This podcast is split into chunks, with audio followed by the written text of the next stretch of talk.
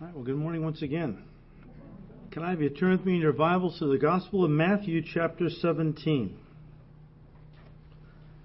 This morning, I just want to start with verse 14, which says, And when they had come to the multitude, a man came to him, kneeling down to him, and saying, Let me stop there.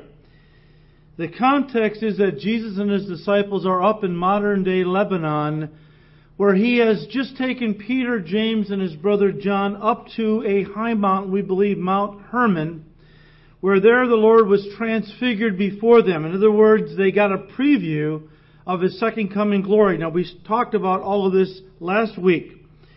But while they were up there, Moses and Elijah appeared to them, and they began to talk to the Lord Jesus. Luke tells us the topic of the conversation was Jesus' departure, so his death and resurrection and ascension. Peter later on in his first epistle says that they also discussed the second coming. And we talked about that to a great degree last week as well. Well, it was such an incredible experience that Peter just blurts out at one point, Lord, it's so good for us to be here. If you desire, let us build three tabernacles, one for you, one for Moses, and one for Elijah. Peter, in essence, is saying, Lord, can we live up here? Lord, we just want to hang out up here. I don't want to ever leave this place. This is glorious. I just want to stay up here all the time. And I can understand that, okay? Um, we'd all like to live with the Lord on the mountaintop, wouldn't we? We have all, as Christians, experienced what some have called a mountaintop experience. What does that mean? Well, it's just a time when, you know, maybe you felt the Lord's presence like you never had in your whole life. Maybe it was during a, a time when you began to share the gospel with somebody. God opened that door and suddenly the Spirit of God took over. And you were quoting verses you never thought you knew. And it was very powerful. You felt the Spirit working. The Lord was right there. And maybe as you asked them if they wanted to receive the Lord, they said yes and prayed with you. And, and that's a mountaintop experience, isn't that? You just feel so on top of the, the world. Oftentimes, and, and it's interesting how that in some of our darkest moments, where we're really going through a difficult time, we just get alone in our prayer closet, we'll say, and we're pouring our hearts out to the Lord.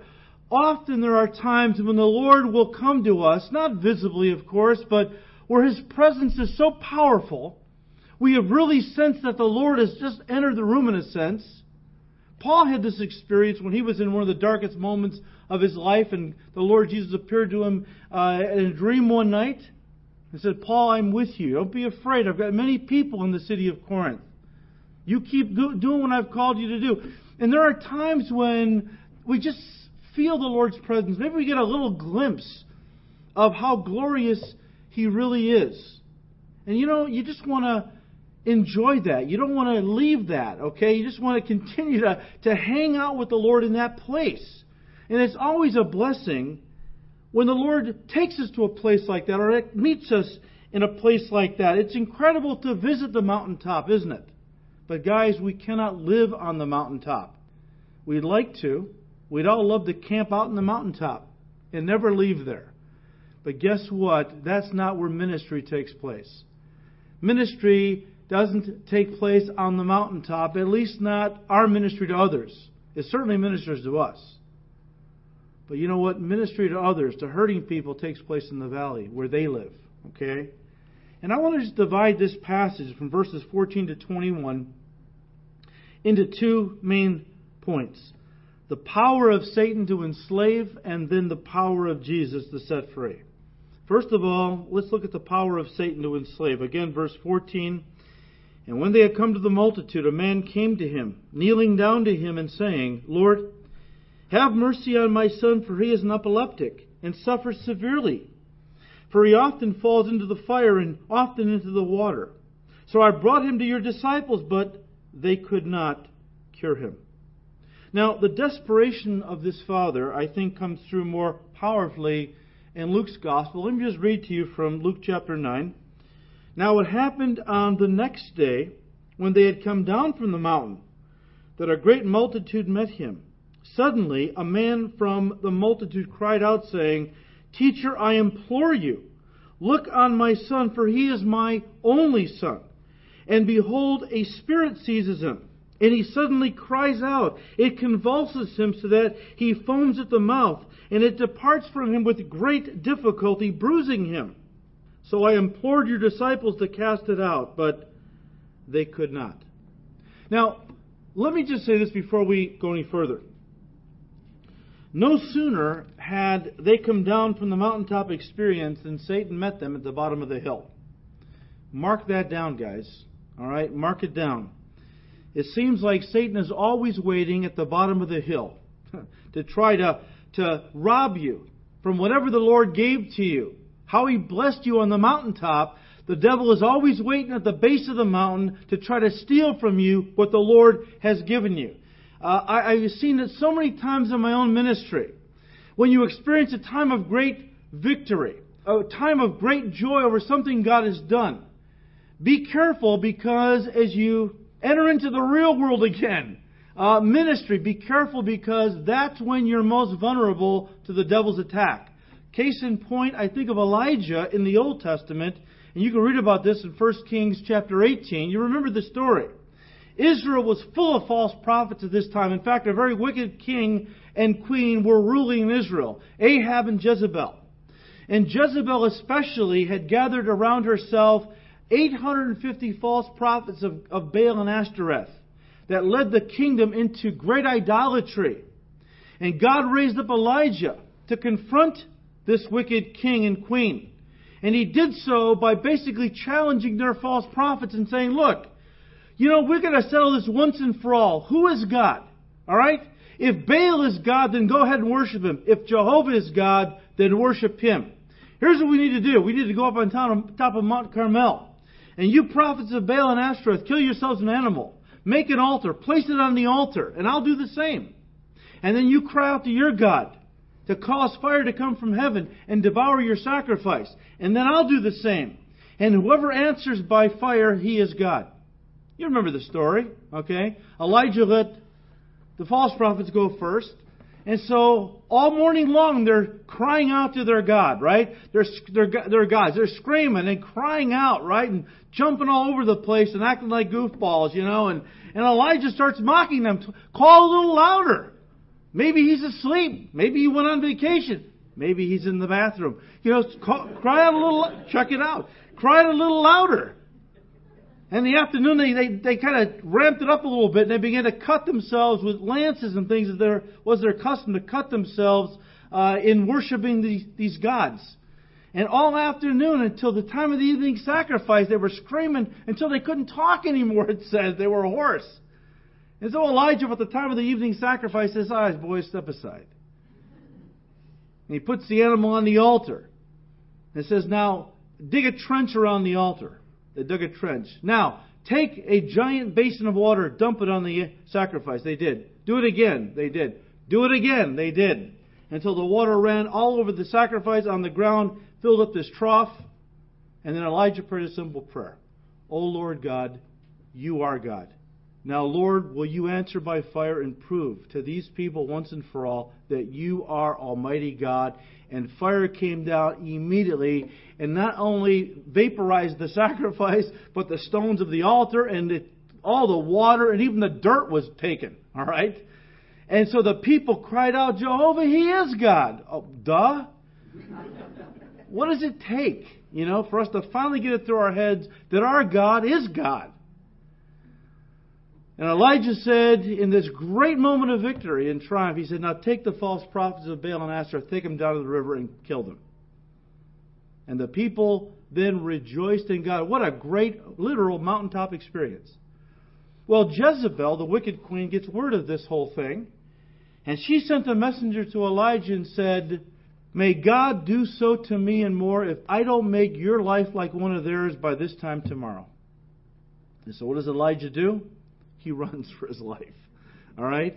Down into the wilderness where God has to confront him and say, Get get back in. You're not doing anything for me down here in the wilderness. Get back in there and, and, and do what I've told you to do. And, but the idea is that it's during those times of great spiritual victory and triumph that we're just, the Lord has just worked so powerfully. Be careful because the devil, he's very patient And he knows that in those times of great victory, we often tend to let our guard down. And so he waits until we've finished the whatever God's done, and then he will attack to try to rob us of the blessings, the victory, the joy that God has just worked in our life. And the devil always works like this.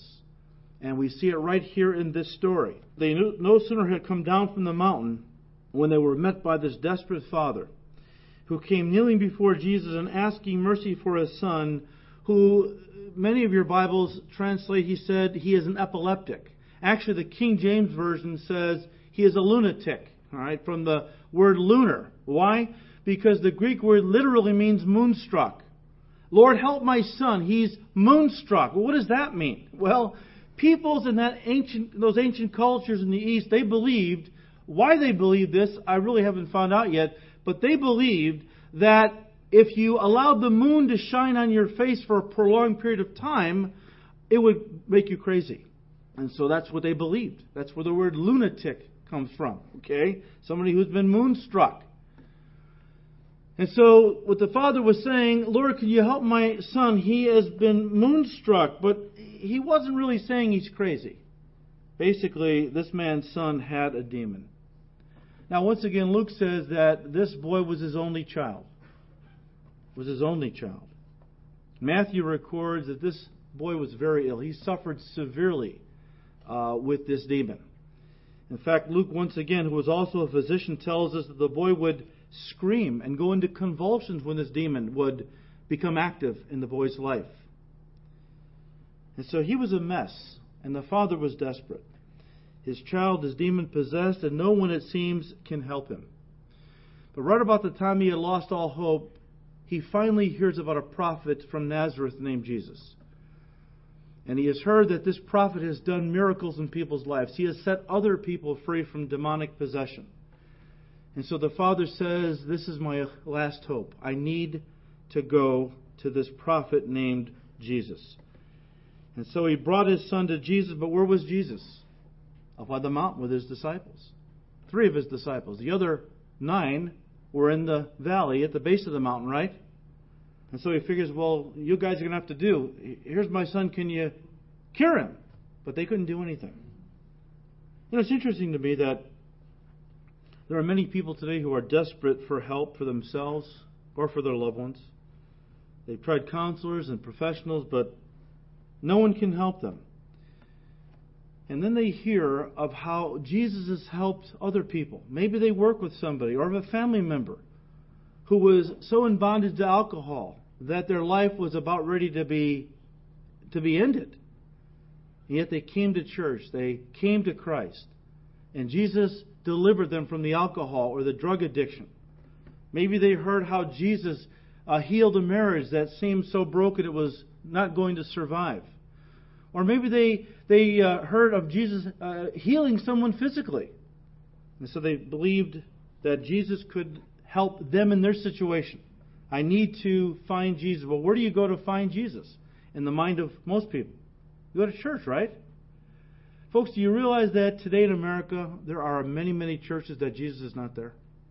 I mean, I'm sorry to have to say that. But there's a lot of churches in America where people go to find Jesus, but he's not there and his so called representatives, those who are supposed to represent him, they can't do anything. You know why? Because the Spirit of God isn't there either. And so they become discouraged and, illusioned, and disillusioned. This could even happen in good churches. There are good, solid Bible teaching churches that sometimes, when a person is in this much bondage to the devil, and they bring, we'll say, uh, a loved one to the church, as the church sees the depth of the, of the possession or of the bondage. Uh, and I'm sure what happened was when they brought this young guy to the disciples at first, as Jesus was up on the top of the mountain there, uh, that the demon manifested itself. Demons do not want to be cast out of people. And they will manifest themselves in part to create such horror in the minds of those who represent God that they, they try to scare us into thinking, don't even bother praying over this person. They are in hopeless, hopeless bondage to the devil. Nothing you can do is going to help them. Now, we often get our eyes off of the Lord and onto the devil's power and think, wow, I don't even think the Lord can help this person. Are you kidding me? Satan has great power, but Jesus is Almighty God who has all power.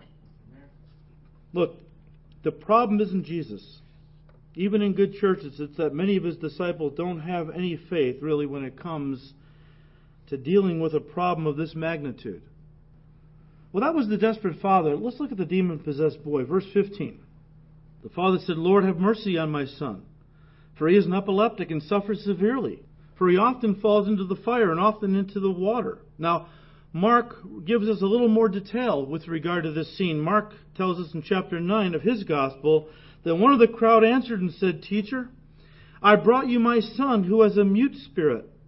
And whatever it seizes him, it throws him down. He foams at the mouth, gnashes his teeth, and becomes rigid. So I spoke to your disciples that they should cast it out, but they could not. So he asked his father, How long has this been happening to him? And he said, From childhood. And often he, the demon, has thrown him both into the fire and into the water to destroy him. But if you can do anything, have compassion on us and help us. This man's son, as I said, was demon possessed. And the demon kept motivating him to throw himself into the fire and into the water, trying to push him into committing suicide. And so too we see a rise in teenage suicide today. In fact, thousands of teens have taken their own lives in the last few years, and many others, maybe five times that number, have attempted suicide. And I'm convinced the solution to, to teenage suicide begins with the recognition that it's not really a social problem, it's a demonic problem. It's a demonic problem. Even Women's Day magazine, a secular publication, said this, and I quote For many teenagers, Satan has become part of their daily lives. Rock lyrics glorify him, werewolves leer from t shirts, and satanic symbols decorate jewelry. Some kids just want to shock adults. But for a disturbed many, the attraction to satanic ritual is great and deadly. End quote. And I believe that as our country has moved away from God and away from the Bible, more and more people, especially more and more young people, have become interested in the occult. And we see young people today obsessed with violent, dark, and even blatantly demonic music many times offered up by performers who have actually made pacts with the devil. I have at home a list of at least 25 or 30 artists, little clips, sound bites, and little video clips of them actually saying that they made a pact with the devil for them to, to become famous and their music to become popular. I even have a video of, um, what's her name, Beyonce? I've got a video of Beyonce, her and her husband, two performers who made a pact with the devil. And she has said, and she channels some female warrior goddess during her concerts. And as the clip was being played, the person who put it together said, Now look at her face. At one point, her face begins to contort. She even said, When I'm performing, something takes over. It's not even me anymore. I'm pretty shy by nature. And I believe she's channeling a demon on stage. And then we don't think that the music they're pumping out isn't going to affect the kids listening to it. We see young people obsessed with vampire and werewolf movies, with demonic video games that glorify witchcraft. Some of these games actually use actual incantations from witches. They actually go to people in Wicca because they want to, you know, make it as real as possible so they will incorporate actual incantations and spells. Amazing. And all of this has led to an increase in demonic possession among young people and, at very least, severe demonic oppression. This demonic influence in these young people, listen, is being manifested in personality changes, violent mood swings, depression, antisocial behavior, cutting themselves, suicidal tendencies, and even in suicide pacts among young people. Several years ago, I was reading a uh, in the newspaper about a rural town, small town, rural town in Arkansas, where one day a young man stood up in his senior class, turned to a girl he had a crush on, and announced to her, "I love you," and then opened his Letterman's jacket, pulled out a gun, and blew his brains out. Now, for a small town anywhere in America, that would be shocking. And certainly, this town was shocked and horrified at this event. But nothing could have prepared them for what was coming. Because in the next four days, three other teenagers committed suicide in that little rural community. So, in less than a week, four teenagers had taken their own lives in just one town in America in what is now being called by the experts cluster suicides. People say, well, yeah, but those kids were, were troubled, they were disturbed, they were loners. You better think again. One of the young people that died had been voted the most popular in his high school. He was an athlete, an exceptional student, well liked, and had everything going for him. And experts are saying this is the kind of young person who is fitting the profile of this phenomenon more and more. Experts also tell us that every year, 8 to 10,000 young people take their own lives in this country. That number is second only to the number of kids who die in automobile accidents every year. In fact, every 80 seconds, a teenager attempts suicide in America, and every 90 minutes, one of them is successful. What would cause these kids, often from middle class, upper middle class families, uh, popular, uh, good students, what would cause these kids to want to take their own lives individually, or in clusters, or in suicide pacts? Professionals have admitted that they really don't have any good answers to why teen suicide is up 3 to 400 percent since 1955. The reason they don't have, a, have an adequate answer is because they're not looking in the right place for the cause. And that's the scriptures. God's word teaches that Satan is real, demons are real, and that Satan has come to steal, kill, and destroy. And he will use whatever means he can. Now, listen to me. I don't believe that Satan has the authority to simply take over a person's life. I don't believe the devil can come to anybody, young person, older person, and just decide, I'm going to take over you. There has to be a door opened.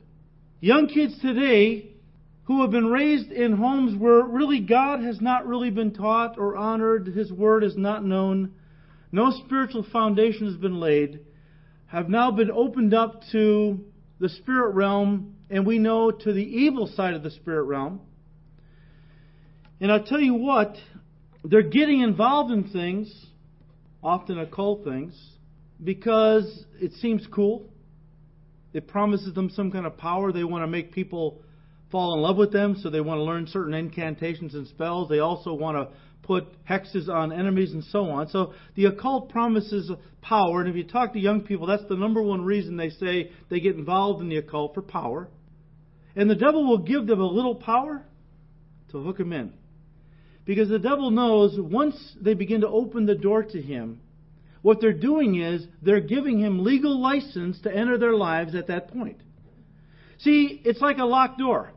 It's like our own house, all right? If it's locked, in, in general, people can't get in. We don't want to get in. But when you open that door and you invite them in now, they're inside. And the same is true with the devil. Once people, young people especially, begin to open those doors of the occult, and the devil comes inside, gets a foothold and a beachhead from which he begins to really attack them, and the ultimate goal is to eventually destroy them with suicide. He comes to steal, kill, and destroy. He'll use whatever he means he can to accomplish those purposes. Now, once he begins to, to, to come into their life and begins to, to take over more and more control, they manifest these, these various problems, okay? Depression, mood swings, antisocial behavior, cutting themselves, and so on. Of course, parents become frantic, rightly so. Parents don't know what's going on, really. They just know their child is not acting normally. So, of course, they bring their child to a psychologist or a psychiatrist. And much of this demonic phenomenon is being misdiagnosed by the medical community as psychological disorders which doctors then attempt to treat with drugs that target brain chemistry, but that often makes the problem worse and causes parents to become more and more desperate to find someone who can help them find a cure for their child, much like this father became very, very desperate. Now, to this father's credit, he did the right thing. He brought his son to Jesus. One pastor put it this way, said, and I quote, Mom and Dad, you have the responsibility to bring your child to Jesus. Pray for him constantly. Talk to him continually. Bring him to fellowship regularly. How many must die before we understand that the solution lies not in dealing with the drug lords in Colombia or banning music through legislation in Washington? The solution lies in bringing our kids to Jesus. He said, I appreciate this, Father, because he didn't give up. Even though the disciples weren't able to help, so often people say, Well, I took my kid to see this therapist, that counselor, or that minister, but nothing happened, so I quit. This dad didn't quit, and, and his persistence was soon to be rewarded. End quote. Now, let me just say this. We talk about bringing our kids to Jesus. It implies taking them away from the devil. And there's a lot of parents today, and I know that they don't mean any harm to their kids. It's just that they have a glaring lack of discernment when it comes to these things. You know, I've heard parents say, well, so what if my kids are into the Twilight saga stuff? So what if they watch the movies and and uh, and uh, you know go on the website and, and earlier before that we had the Harry Potter phenomenon, right? And we tried to talk to parents. We had videos in the church to show them the evil side of it. In fact, the Harry Potter website, when it first came out, actually, and I, I went on there and checked it out. It actually linked to literal, real Wiccan websites, leading these kids into witchcraft. You try to tell parents this, warn them. Don't expose your kids to the. You're, you're handing them over to the devil. Oh, that's ridiculous. Just harmless entertainment, you know? Uh, all this werewolf stuff, all this Walking Dead, all this, you know, all these things. It just, it's just harmless entertainment. Harmless entertainment. Then we wonder why these kids can't cope, why they're acting not like themselves anymore. They're depressed. They're talking suicide and attempting suicide. I know somebody very close to me, a young lady, Christian girl, but got into the twilight stuff, began to read the books, and then at night she began to be visited by apparitions, the demons really. She became so terrified she couldn't even sleep in her own room anymore.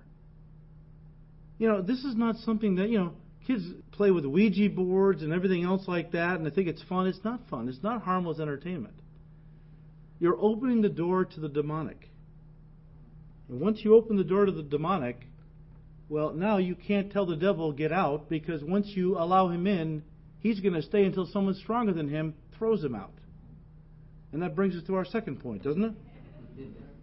First of all, the power of Satan to enslave, but the power of Jesus Christ to set free. Amen. And that's the only one who can set us free or set our loved ones free who have been dabbling with this junk. And it doesn't always have to mean just a cult. I mean, you know, people are in bondage to a lot of things alcohol, drugs, pornography. I mean, those are all areas that Satan is, is enslaving people. But the answer is the same. The solution is the same for everybody. They need Jesus. They need Jesus. So in verse 16 we read, So I brought him, the Father said, to your disciples, but they could not cure him. Then Jesus answered and said, O faithless and perverse generation, how long shall I be with you? How long shall I bear with you? Bring him here to me. Once again, Mark records a little more detail. He said, Bring him to me, Jesus said. Then they brought him to Jesus. And when, they, when he saw him, the demon, immediately the spirit convulsed the child. And he fell on the ground and wallowed, foaming at the mouth. So he asked his father, Jesus did, How long has this been happening to him? And he said, From childhood. And often he has thrown him both into the fire and into water to destroy him. But if you can do anything, have compassion on us and help us. And Jesus said to him, if you can believe, all things are possible to him who believes. Immediately the father of the child cried out and said with tears, Lord, I believe, but help my unbelief. You can't help but feel this father's pain over his son's condition. His heart is broken. He's desperate. He comes to Jesus in utter humility. He didn't come with any haughtiness. He didn't approach Jesus with a swagger in his step, trying to show Jesus how spiritual he was and therefore worthy of Jesus helping him. He didn't come like so many are being taught today to come to Jesus and almost demand your healing. No, he came with a broken and contrite spirit. The very thing the psalmist said in Psalm 51, verse 17 God will never turn away a person who comes to him with a broken and contrite spirit. The thing I appreciate about this father is, first of all, he was honest, humble, and real. Real. And his prayer was simple, heartfelt, and genuine. It wasn't powerful. It wasn't lofty. It was simple. It was humble. You know, Max Lucado, in one of his devotionals, actually talks about this very incident. Talks about this father and his simple prayer. Let me read it to you. He says, Some of you pray like a Concorde jet, smooth, sleek, high, and mighty. Your words reverberate in the clouds and send sonic booms throughout the heavens. If you pray like a Concorde, I salute you. If you don't, I understand. Maybe you're more like me, more a crop duster than a Concorde. You aren't flashy, you fly low, you seem to cover the same ground a lot, and some mornings it's tough to get the old engine cranked up. If you struggle with prayer, I've got just the guy for you. Don't worry, he's not a monastic saint. He's not a, a calloused kneed apostle, nor is he a prophet whose middle name is meditation. He's not a too holy to be your reminder of how far you need to go in prayer. He's just the opposite a fellow crop duster, a parent with a sick son in need of a miracle.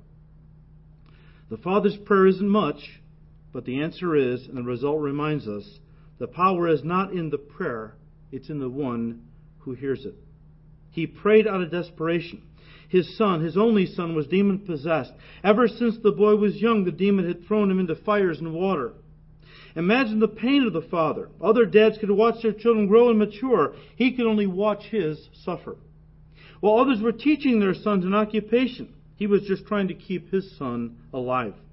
What a challenge. He couldn't leave his son alone for a minute. Who knew when the next attack would come? The father had to, re- had to remain on call, on alert 24 hours a day. He was desperate and tired, and his prayer reflects both. He said, If you can do anything for him, please have pity on us and help us. Listen to that prayer. Does it sound courageous, confident, strong? Hardly. A classic crop duster appeal. More meek than mighty, more timid than towering, more like a crippled lamb coming to a shepherd than a proud lion roaring in the jungle. If his prayer sounds like yours, then don't be discouraged, for that's where prayer begins. It begins as a yearning, an honest appeal. Ordinary people staring at Mount Everest. No pretense, no boasting, no posturing, just prayer. Feeble prayer, but prayer nonetheless.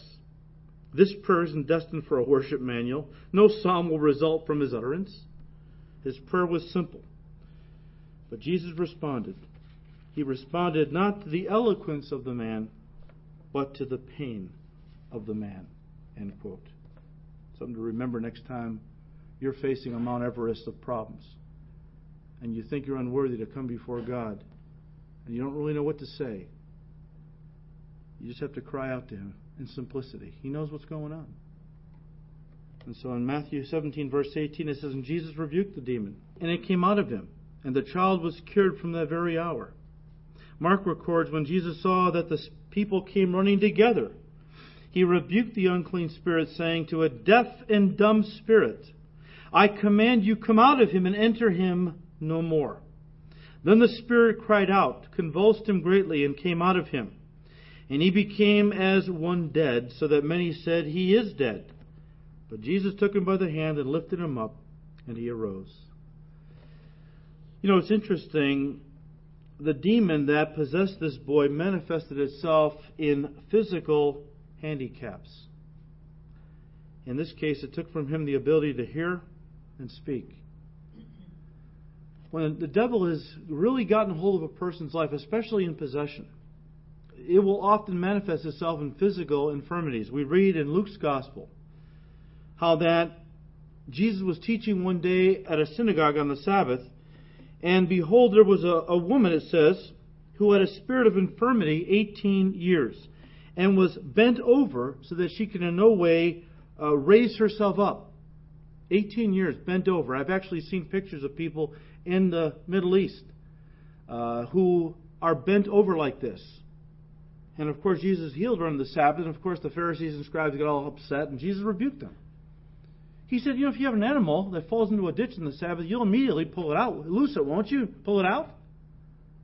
He says, Yet this, this daughter of Abraham, who has been bound by Satan these 18 years, you, didn't want, you don't want me to help? It tells us and don't misunderstand, please. I'm, I'm, not saying that everyone who has some kind of physical handicap or infirmity has a demon and needs deliverance. Please don't go out and say, Pastor Phil said that, okay? I'm not saying that, all right? I'm just saying the scriptures teach that sometimes physical issues are demonic in nature and they need to be handled on that level. How do we know? We pray. We pray, we ask the Lord, Okay? Is this something that is spiritual in nature? Uh, am I or my loved one, uh, uh, are we being attacked? Of course, that cause you to do a little spiritual inventory and ask yourself, well, have I been getting into something that maybe is forbidden in Scripture? Have I maybe inadvertently opened a door? I mean, you know, you think I'm crazy, but, you know, Christians read their horoscopes. Christians go to yoga classes. We got yoga in the church. I can't uh, believe how many churches are offering yoga classes under the guise of Christian yoga. Do you realize the whole point of yoga, the word yoga means to yoke? These exercises are designed to yoke a person to the Hindu god Brahman. Oh, but I don't do it for that. I don't do it for the spiritual. I just do it for the physical benefit. Well, once again, I challenge you to go online and, you know, talk to the people that invented yoga. Okay? The Tibetan monks and things, I mean, they're online. They got computers. Believe me. All right? I've actually read articles where they're furious with Christians for hijacking something that they know is what they have developed for their religion. They say Christians say that they can use it and just practice the physical. You can't do that, they said. You cannot do that because these very exercises were designed to yoke a person to Brahman. And every exercise connects you a little more, a little more, and so on and so forth. I don't have time to get into the whole yoga thing today, but the idea is that Christians are opening doors to the demonic and they don't even realize it. And then they're battling with certain symptoms, physical problems oftentimes, and they're running to doctors. God love them that can't really help them because the problem isn't physical, it's spiritual in nature. And so we see the dynamic Savior who set this boy free. And quickly the defeated disciples, verse 19, the disciples came to Jesus privately and said, Why could we not cast it out? We'll talk more about that next time. Because Jesus, in response to their question, gives a couple of powerful principles for having victory over the devil's power in our lives. And I've called this message Having Victory Over the Demonic. Jesus talks about genuine faith and the power of fasting and prayer. And I want to look at those next time because they're just too important to rush through. But it's very important that we understand that we're living in the last days, and Jesus himself said in the last days, deception would be ramped up to the point where if we didn't know the Word of God, we would be sucked into it, even as believers. Paul told us that. In the last days, perilous times would come. He said the church would begin to embrace doctrines of demons in the name of biblical Christianity.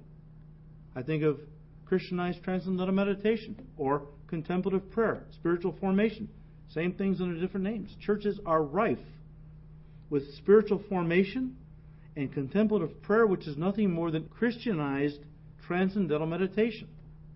We need to be discerning. We have to be in the Word to know what God has said, that we stay away from these things. But even if you stay away from all of those things and you're walking with the Lord, the devil is going to still try to attack you.